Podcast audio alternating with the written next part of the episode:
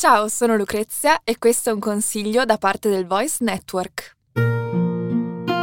Ma che ci facciamo qui? Qualcosa deve essere andato storto mentre leggevo la mappa. Ma c'è qualcuno laggiù? Scusi, qui Alessandro. E Matteo. Dove possiamo trovare un podcast su storie fantastiche, gioco di ruolo e Dungeons and Dragons? Sotterranei dragoni, dice? E allora cercheremo questo Sotterranei Dragoni su tutte le piattaforme. Buona sessione!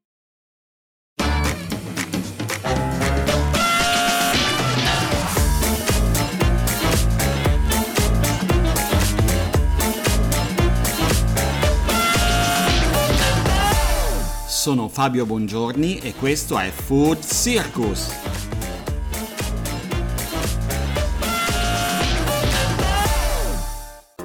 Sono un food teller e racconto storie attorno al gusto.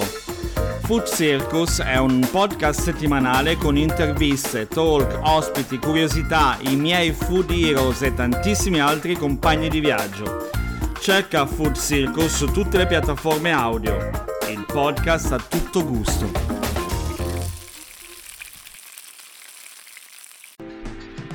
Parlare con Fulvio Piccinino di distillati e liquori è come aprire un libro di storie e di avventure che non finisce mai. C'è sempre qualcosa da scoprire. Il bere consapevole con lui diventa non solo bere poco ma bene, ma conoscere cosa beviamo. Tutto lo storytelling sulla mixology, sulla miscelazione, eh, ha a che fare ad esempio eh, con una storia lunghissima che parte dal proibizionismo negli Stati Uniti e che poi nel dopoguerra diventa una moda che invade l'Europa, l'Italia, per cui quando entravi in discoteca e potevi pronunciare la fatidica parola dammi un Cuba ti sentivi fighissimo.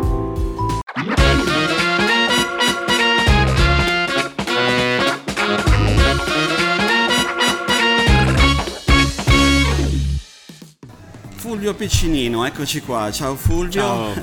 Sono felicissimo di averti perché io credo di avere davanti intanto e ti faccio subito un complimento il più grande esperto insomma, in Italia di eh, distillati, liquori e chi più ne mette.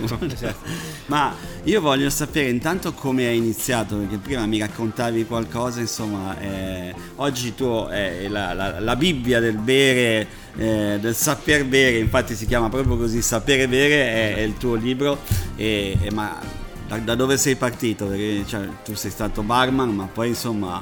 Eh... Sì, diciamo che allora, i, primi passi, i primi passi li muovo all'interno di una multinazionale della birra dove praticamente ho incominciato ricoprendo un po' tutti i ruoli, la famosa job rotation delle multinazionali, quindi parto come venditore Piemonte, poi divento responsabile dell'area Nielsen 1 fino a diventare responsabile nazionale.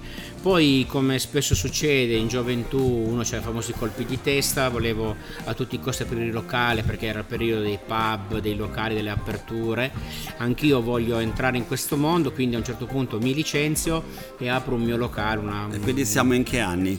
Ma fine degli anni 90. Eh, okay. Fine anni 90 era, eh, era il boom, era il boom, boom in Italia, c'era Infatti, la Milano da bere. La Milano da bere, io, ero, ero nella, io sono piemontesissimo. Eh, ma, la Torino da bere. Ma, no, ma io in realtà, allora, la, la, storia è un po', perché io lavorando per questa multinazionale che ha la sede a Comun Nuovo, quindi ero in Bergamo, ero nella Bergamasca, quando divento poi responsabile nazionale, gli uffici erano in, nella Bergamasca. Quindi a un certo punto mi sono, come dire, eh, sposato e la mia vita era, era, era a Bergamo, quindi il mio primo locale l'ho aperto a Bergamo pur essendo piemontesissimo e amando vermouth, amando i prodotti, comunque alla fine mi sono messo all'interno di questa nuova realtà che era anche tra l'altro molto effervescente perché Bergamo comunque era una eh, città, una Bergamo, città Brescia, ricca, era una città ricca, dinamica, certo. assolutamente, e quindi con grandi opportunità, poi vicinissima a Milano, quindi insomma con dei flussi interessantissimi anche proprio di persone che si spostavano per divertirsi. E apro questo locale che va molto bene, poi a un certo punto eh, anche lì un altro colpo di testa, voglio andare a lavorare in Inghilterra, voglio, voglio vedere, voglio scoprire, voglio, voglio, fare cose, vendo il locale, vado a lavorare a Londra, eh, a Londra incomincio a, a, a capire che c'era, cioè, già l'avevo... Sempre facendo il barman. Sempre facendo il barman. Quindi sei stato un precursore perché oggi no, i migliori locali del mondo, di, i, migliori cocktail bar sono a Londra, tipo il Canat con, con bartender esatto. italiani. Sì, con Agostino Perrone esatto. e, Giorgio Bargiani. E diciamo che io ho lavorato a Londra, ma perché? Perché durante la mia militanza all'interno del mio locale ho percepito come ci fosse realmente bisogno di, di un libro a basso costo, di, di, una, di una, situazione, eh, come dire, in modo da poter imparare il mondo del bar, perché a me io prendevo i ragazzini magari a lavorare e facevo fare la formazione, però poi quello che notavo è che comprati il libro del cognac, comprati il libro del whisky, comprati il libro del, del, dello spumante, alla eh, fine cominciava a diventare questi ragazzi costoso. devono spendere 200-300 mila lire per diventare barman, poi magari venivano da me per, per studiare, cioè perché magari facevano università, perché lì c'era certo. università e quant'altro. Quindi ho capito lì che ci poteva essere il bisogno, eh, diciamo, di un libro a basso costo. Inoltre poi ho avuto Quindi sempre... Quindi da, da, dal tuo lavoro è scattato, come dire, l'intuizione che ci fosse bisogno di, eh, di una divulgazione, di un'informazione, di una formazione, no? Una formazione diversa, internet diciamo che non c'era ancora, ancora non, era, non era ancora l'internet che conosciamo e poi soprattutto a me è sempre piaciuto scrivere. Quindi la, anche lì ho detto, ma mh, dato che scrivevo per un, per un settimanale, cioè per un mensile eh, che faceva articoli di cultura del bere, ho detto vado a Londra in modo tale che posso incominciare a studiare distillerie di gin, distillerie di whisky andando in Scozia, eh certo. piuttosto che... e sono già lì, quindi non ho dei costi di logistica troppo forti. Quindi ho incominciato a, a scrivere, quindi avevo un computer, scrivevo tantissimo e incominciavo a mettere giù delle idee.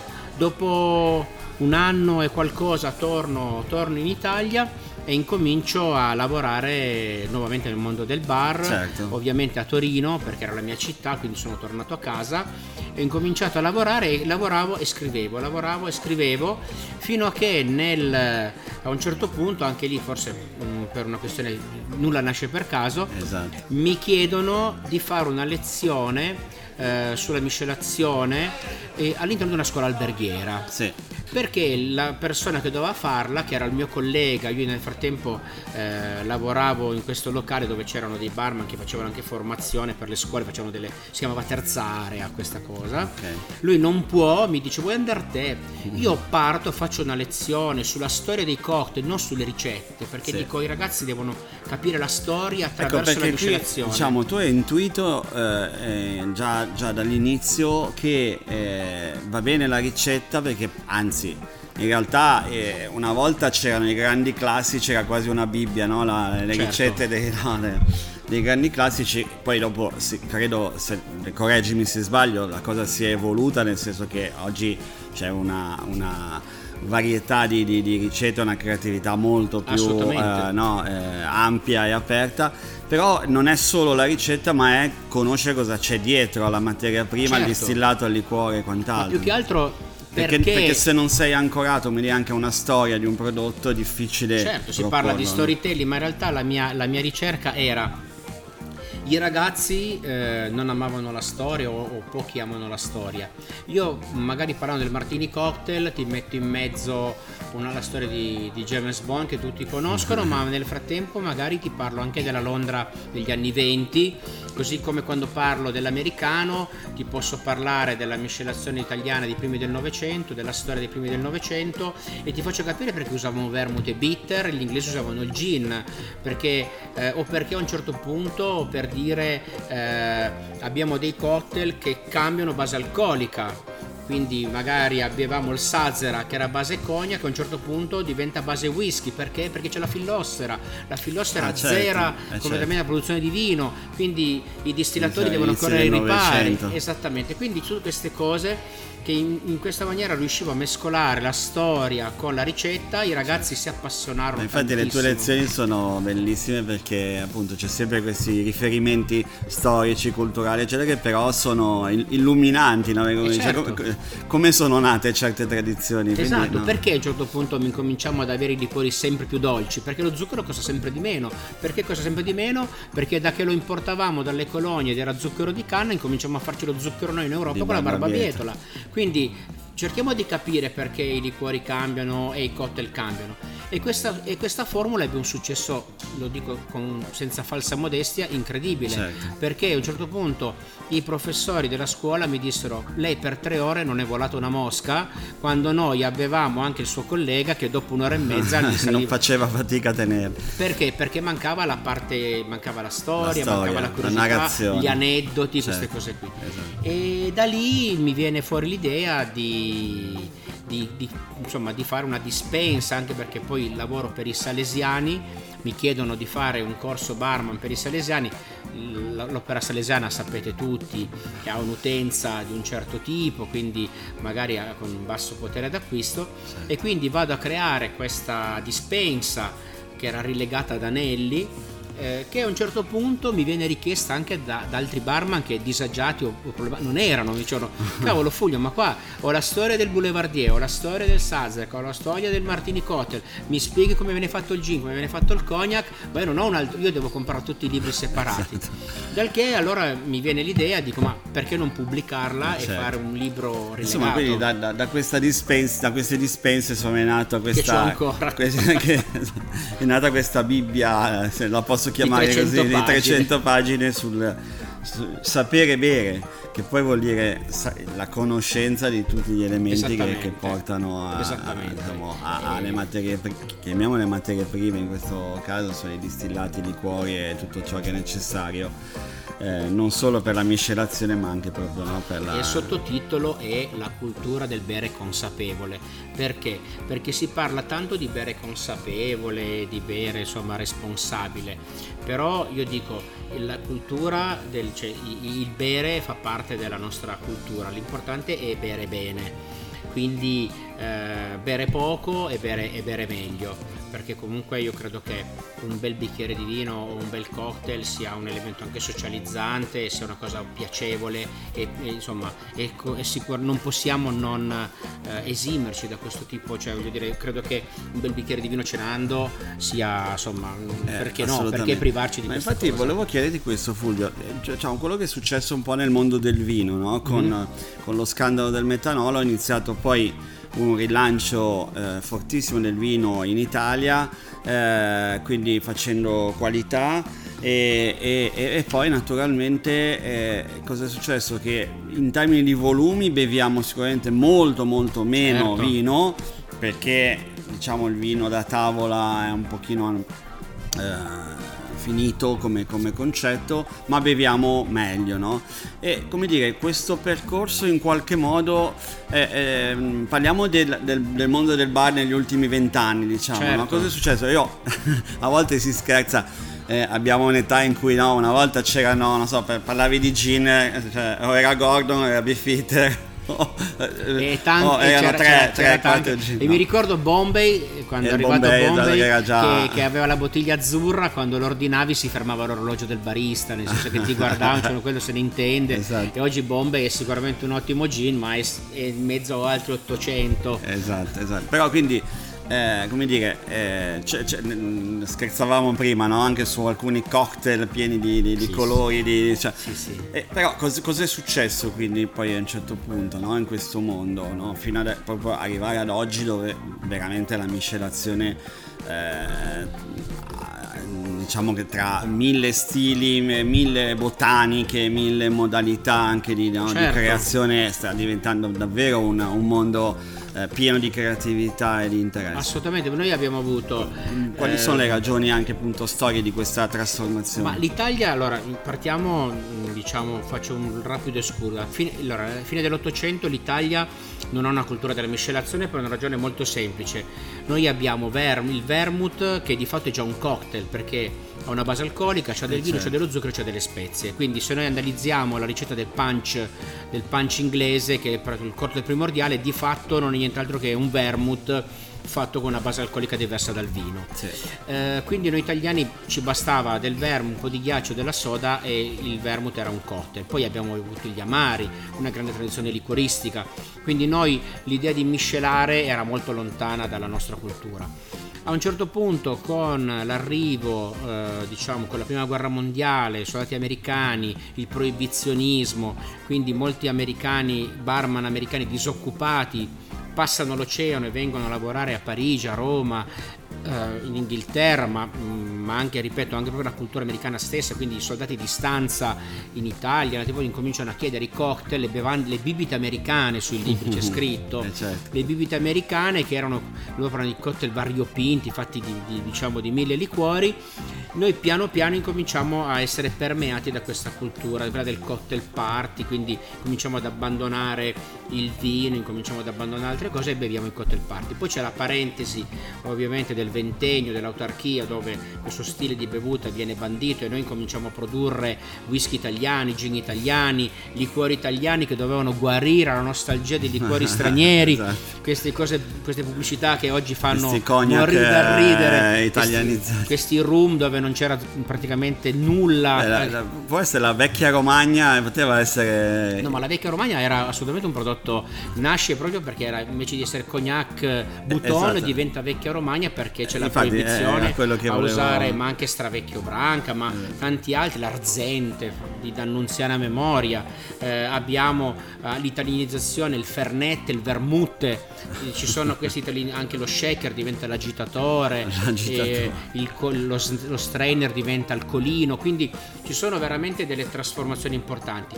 Dopo la seconda guerra mondiale, ancora una volta con la vittoria grazie agli americani, eh, il famoso americano a Roma no? di Alberto Sordi, Sì, sì. Con, questa, con questa diciamo con questa satira no? dell'americano a tutti i costi, e incominciamo a bere eh, il gin tonic, incominciamo a bere le bevande, diciamo i cocktail di tradizione americana, non ultimo l'arrivo della febbre del sabato sera negli anni 70, incominciamo a voler fare eh, andare a ballare in discoteca, non vog- andiamo al pub invece che alla, alla piola, incominciamo ad Nasce andare tutto il mondo delle birrerie. nasce il mondo delle del birrerie, pub, dei pub brandizzati, nasce tutta questa la cultura anche del mondo della discoteca, quindi cocktail colorati, pensate al film Cocktail di Tom Cruise negli anni 80, eh, c'era il Blue Turquoise, il Laguna Blu, eh, la Bomba Blu, tutti questi cocktail coloratissimi, bruttissimi anche pessimi di gusto perché poi alla fine erano fatti con quattro aromatizzanti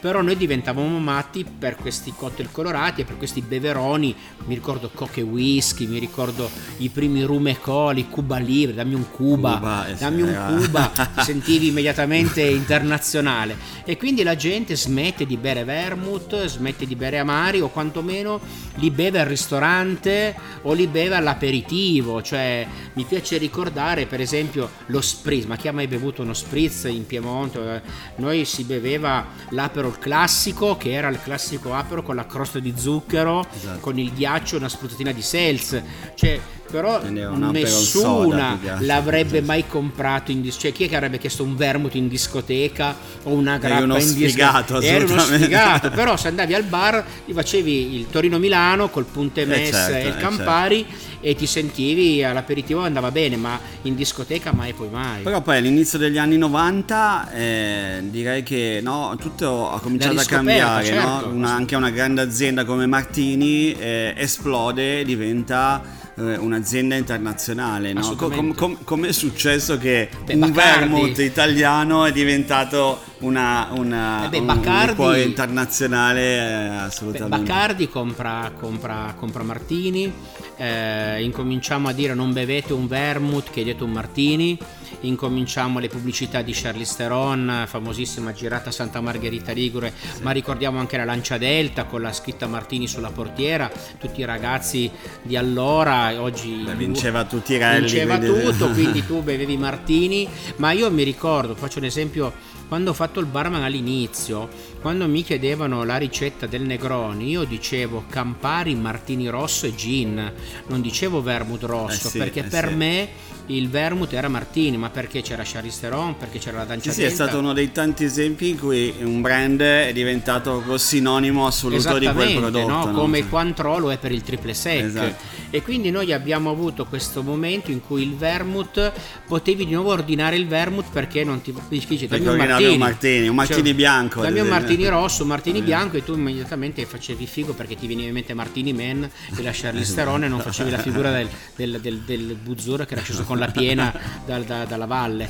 E questo sicuramente è importante, ma così come è importante poi a un certo punto nel, alla fine degli anni 90 il recupero della miscelazione storica, perché come noi sappiamo che la ruota della storia gira e quindi da che eh, si bevevano i cocktail blu incominciamo a dire ma i cocktail blu forse non sono esattamente incomincia il concetto di bere responsabile consapevole in America viene riscoperta la miscelazione classica quindi il Manhattan, l'Anky Punk, il Gin sì. and It dove il vermouth fa da padrone perché non dimentichiamoci che su, nel 1936 viene pubblicato il 1000 misture del Vezio Grassi e su 1000 misture 700 hanno vermouth dentro. Pensa, e, in, e, e, di queste 700 600 hanno anche il gin.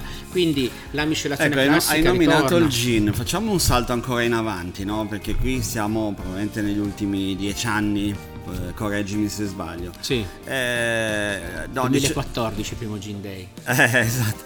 Eh, eh, quindi ehm, dicevamo prima, no? Una volta i gin, si contavano sulle dita di una mano, sì. i, i, macchi, insomma, uh, diffusi quanto bene in Italia. Eh, a un certo punto, oggi siamo mm, siamo a una, un panorama 800 in cui gin in contano ecco, 800 gin italiani. Sì, sì, sì. Poi ce ne saranno 10.000 a livello eh, mondiale, probabilmente. Beh, qui eh, adesso, a me viene in mente anche il mondo bir- dei birrifici artigianali. Certo, no? cioè, assolutamente. Una birra che era un prodotto quasi una bibita ormai, perché nel senso era di, di, di industriale, una commodity, una commodity esatto, e, con, con, la, con Teo Musso sicuramente e tanti altri è cominciato a diventare un prodotto invece anche legato al territorio tra l'altro certo. eh, a volte con Ma materie anche il gin ha fatto questa metamorfosi ecco e quindi sul gin cosa, cosa è successo in Italia insomma ma è successo. Perché c'è stata un, un'esplosione, no? una sì, moda, sì. anche una moda direi. Ma allora, il, tu, tutto nasce in Spagna. Eh, io ero avendo sapere bere, ero molto attento ai trend, cercare di capire quali potessero essere gli argomenti interessanti da lavorare. E mm, leggo, avendo uno zio che abita da 30 anni in Spagna, che ci sono questi ginebra, questi, queste ginerie, dove ci sono toniche e gin. Cioè la carta dei cocktail è solo praticamente gin tonic. Uno dei più importanti, anzi tra i più importanti era quello di Minorca, poi ce n'erano anche tantissimi. E quindi io vado in vacanza in questi posti per cercare di capire qual era il trend. Ed effettivamente è incredibile perché ci sono un sacco di gin molti legati al territorio quindi con rami di ulivo rosmarino eh, piuttosto che eh, agrumi particolari. E eh, il gin ha un vantaggio mh, mm, puoi dare spazio alla fantasia perché mentre il sì, vermouth il di botaniche è infinito il quasi. vermouth ha delle, delle, cose stringenti legate al disciplinare cioè io non potrei mai fare un vermouth al mango o un vermouth alla banana mentre il gin lo posso fare perché certo. il gin il disciplinare dice basta che ci sia il ginepro e che sappia di ginepro poi se anche non sa tutto di ginepro va bene uguale e poi non è invecchiato non certo. dimentichiamoci che il gin viene prodotto e può essere venduto dopo mh, praticamente due giorni, mentre qualunque altro distillato di tradizione deve essere invecchiato. Pensate certo. il cognac, pensate il whisky, whisky, whisky 3 anni, 5 anni, quindi voglio dire tempi lunghi. Il gin come la vodka, infatti anche la vodka non ne abbiamo parlato, ma i vodka bar a un certo punto furono una delle realtà anche degli anni di metà 2000 il gin arrivò poco dopo, ma perché la gente si era un po' stufata del famoso no flavor, cioè la vodka sostanzialmente sa eh di poco di niente, insomma, insomma non è che possa... Non per niente l'hanno aromatizzata in Esattamente. ai tempi quindi, quelli... Esatto, quindi c'era vodka e pesca, esatto, vodka e melone, vodka e tutto il resto, ma la vodka di per sé, un vodka tonic, eh, è un prodotto molto neutro e, e invece il gin ha la stessa identica filosofia come base alcolica, quindi un alcol neutro molto pulito che però può essere aromatizzato. Oggi ci sono i gin alle acciughe i gin alla gorgonzola al caffè alla gorgonzola. a, a, sì, alle alghe. Hanno fatto gin a qualunque cosa.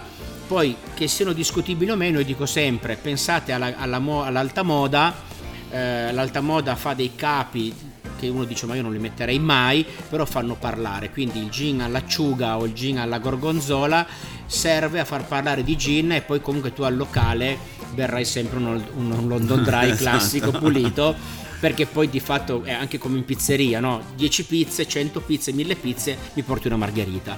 E... Però questo, questa varietà che è nata ha fatto sì che anche i, i cocktail bar, diciamo, eh, abbiano veramente la possibilità di, eh, di, di, di far assaggiare, di, di certo. esprimersi, no? anche per il barman, eh, di esprimersi veramente in...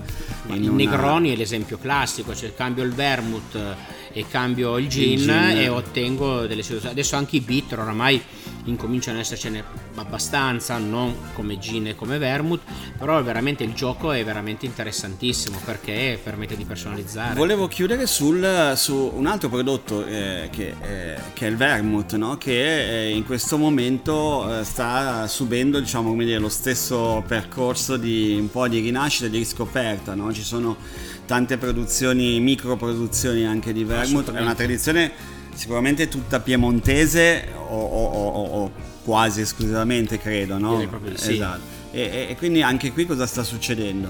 Ma riscopriamo la miscelazione classica, come dicevo prima, nel, diciamo agli inizi del 2000, eh, Salone del Gusto del 2010 eh, ricomincia a esserci la scritta Torino eh, sui vermouth. Prima era stata bandita la scritta Torino sul vermouth, ritorna al vermouth di Torino. 2014, sempre Salone del Gusto, io ci lavoravo, quindi l'ho visti tutti.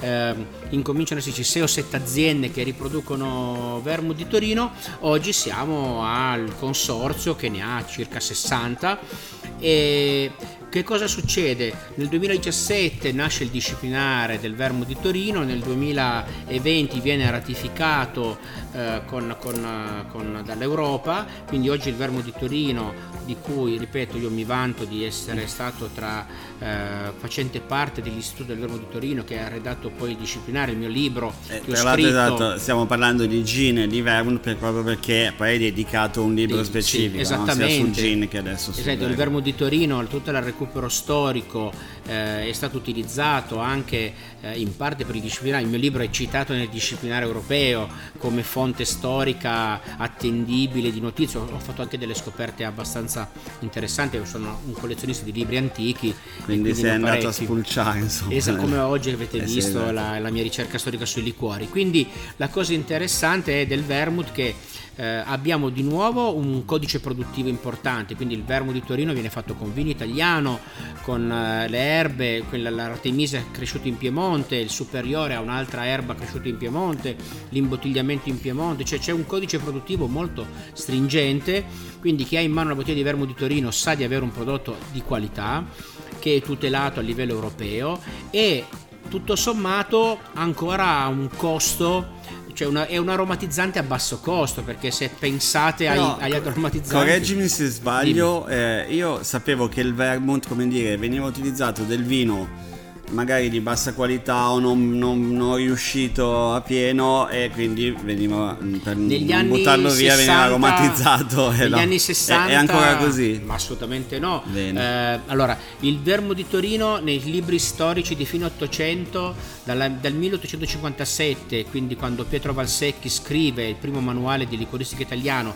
arrivare ai primi del Novecento quindi con Vandone e, e, e Cotone che scrivono libri sul vermo di Torino anche Strucchi tutti assolutamente dicono vino di qualità, buono fa buono si diceva e quindi assolutamente vino di qualità. Ahimè, quello che dici tu è vero negli anni 50 e 60 dove il Vermo di Torino poi ha una grossa crisi, non per niente poi Martini dice non chiedete un vermouth, chiedete un martini perché effettivamente c'è un'inflazione, il vermouth non nascondiamocelo, veniva fatto veramente con i vini eh, fatti eh, come dire che erano venuti male, era esatto. il salva vendemmia. Esatto, esatto. Oggi avendo di nuovo delle regole molto stringenti sulla qualità del vino di partenza, grazie al disciplinare, quindi non si possono usare certi vini, devono avere delle caratteristiche importantissime a livello di acidità volatile, a livello di contenuto di solfito e tutto quanto, questo fa sì che il vino sia altamente di qualità. Non per nulla quando noi mettiamo al naso un vermouth, diciamo di oggi, riusciamo ad avere delle note vinose che diciamo che ahimè non c'erano, non c'erano nei perché... vermouth precedenti perché era un vino che era più vicino all'acqua veniva completamente filtrato e azzerato. Esatto. Fulvio, senti, prima di chiudere, ah, so che è in uscita un, un ultimo lavoro. Sì, sì, eh, sì, un sì. ultimo libro. Eh, di cosa si tratta? Allora, eh, anche qui non, non nascondo l'orgoglio, è una, ricerca, una, delle ricerche storiche più profonde mai fatte sulla distillazione italiana. I primi test analizzati sono del 1300, Michele Savonarola, il Trattato dell'Acquavite, fino ad arrivare ai test del 1953 con praticamente Meloni, che è uno dei più grandi distillatori italiani, che scrive il libro appunto sull'alcol. Eh, analizzo più di 100 testi storici, passando da Girolamo Cardano, Milano, a, ripeto, a Valsecchi piuttosto che a Sala. Eh, cerco di capire qual è stata l'evoluzione italiana della distillazione per capire come è nata la grappa e come dalle ceneri del cognac d'Italie, perché il cognac d'Italie era una realtà, nel 1951 nasce il brandy. Come certo. mai? Cosa è successo? Uh, le commissioni tra Italia e Francia, le guerre diplomatiche. È un libro diciamo per appassionati di storia e per appassionati anche di distillazione perché racconto proprio l'evoluzione di come si distillava, quindi dalle primi prodotti zeppi di metilico, zeppi di code con un sacco di difetti ai prodotti di oggi, quindi c'è anche una trattazione tecnica, quindi un libro per veri appassionati. Bene, con, sono contento di, di, di, che l'hai annunciato perché... Eh, è in anteprima, sei il primo esatto. a saperlo. sta, sta, uscendo, sì, tra, uscirà nelle prossime settimane. Nel, diciamo che il 10 di ottobre lo, lo presenterò ufficialmente, Perfetto. ma sei il primo a saperlo. Adesso vediamo quando il podcast andrà in, in, in pubblicazione, ma insomma comunque attendiamo questo, questo, questo lavoro sia per gli appassionati, ma poi anche appunto, come dicevamo prima, nel mondo della miscelazione, conoscere a fondo quali sono i, i, prodotti i, che si usano nella, appunto, nella miscelazione è, è, fondamentale. Per cui Fulvio ti ringrazio moltissimo Grazie e spero di avere ancora modo di fare una chiacchierata perché eh, gli argomenti sono infiniti, infiniti e, ed è un mondo tra l'altro che sta avendo veramente un trend di, di, di grande interesse sempre di più da, da, parte del pubblico e questa è una cosa positiva e assolutamente. dovremmo fare lo stesso lavoro che è stato fatto per il vino eh, dobbiamo farlo anche per il mondo della miscelazione perché anch'io concludo dicendo vent'anni fa chiedevi un calice bianco, un calice rosso e spesso usciva fuori il bottiglione dal, sotto, dal sottobanco. Esatto. Oggi questo non succede più esatto. e mi auspico che possa capitare anche nel mondo della destillazione. Esatto. Grazie. Grazie a te Fulvio.